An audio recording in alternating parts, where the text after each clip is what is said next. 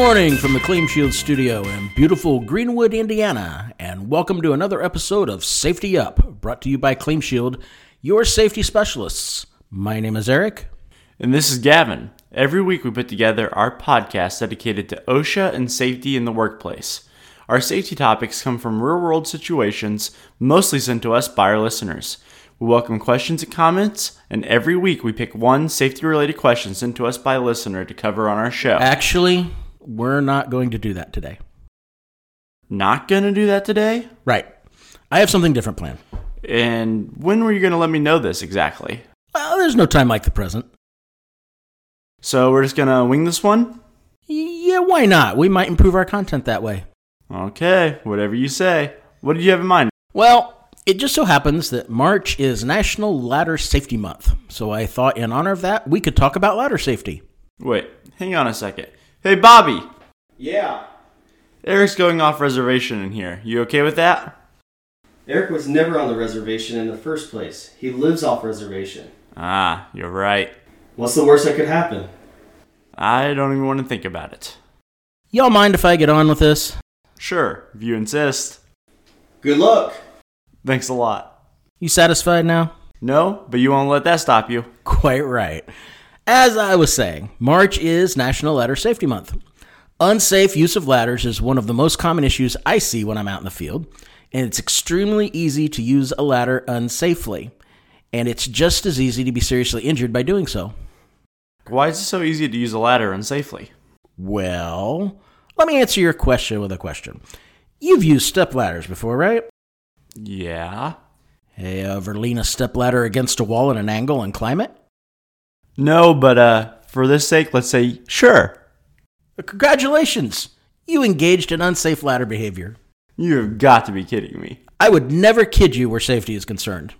Let me ask you something else. Have you ever used a step ladder in its proper open position and stepped on the top or second from the top rung to reach the level you need to get to? Uh, don't tell anybody, but I only do that at work when I have to change the light bulbs. Anyways, I refuse to answer that question without the presence of an attorney. You just answered that question without the presence of an attorney. okay, I think you get the idea. My point is, you had no idea you were using the ladder in an unsafe manner at the time, did you? No, I can honestly say I did not. And that's what makes them so dangerous. Want to take a wild guess at how many ladder injuries occur annually on average? Now, you know statistics is not my strong suit. Over half a million. 164,000 of those require ER visits, and 300 end in fatalities. Want to know the average height of falls from a ladder that result in death? Probably the taller extension ladders, like 20 feet or higher. That's what most people think. The truth is, almost all ladder fatalities occur from falls at 10 feet or less. Oh, okay. You've convinced me. What do I need to know to not kill myself on a ladder? Well, you don't have enough insurance on yourself to let yourself be killed by a ladder. So we'll move on. First basic rule of ladder safety is to know what type of ladder you're using and use it as designed. That means not using a step ladder as a straight ladder and not using a straight ladder as a step ladder. Yeah, that makes sense. What else do you have? Never use a ladder that is too short for the work you're doing and extend it through creative engineering. Creative engineering? I don't understand. You should come out in the field with me more often. Um, as one example, I've seen two extension ladders duct taped together end to end to double the height. No way. I have the pictures to prove it. I've also seen ladders put on bricks, pallets, truck beds, bucket lifts, uh, forklifts, anything you can possibly imagine to make the ladder taller than it's meant to be.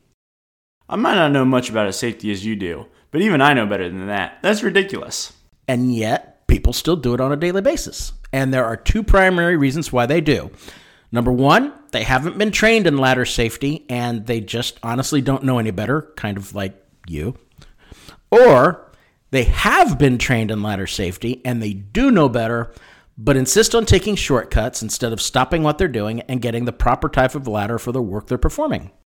So, based on a previous episode, I'm going to say that ladder safety training is the most important step a company can take to prevent ladder injuries. You get a gold star for the day.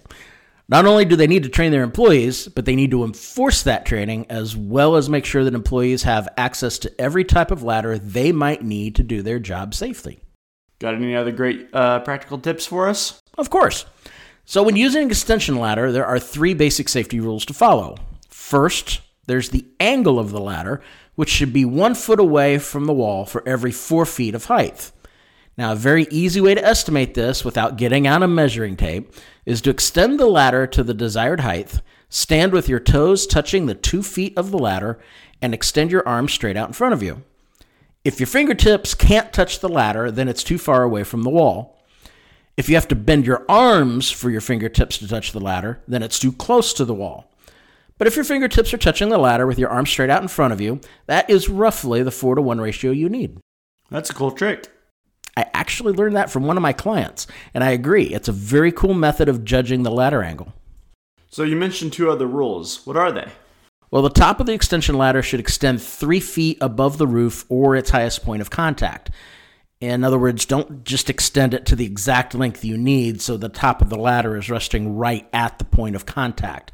Extend it an extra three feet for added stability and safe mounting and dismounting. If the ladder won't extend that far, you have the wrong ladder, and you need to stop what you're doing and go get a taller one. Finally, the top of the ladder should be tied off at the top point of contact to prevent the ladder from sliding or slipping. Well, this has definitely been an interesting episode. I don't know how I feel about winging it, though. Uh, just wait till next week. Wait, what? And that is it for today. Thank you to all of our listeners who have been sending us questions and comments. We really appreciate your support. I want to remind everyone of our email address, safetyup at claimshieldpro.com, our Twitter handle, at claimshield, and our Facebook page, facebook.com slash claimshieldpro. On behalf of Gavin and myself, have a safe week.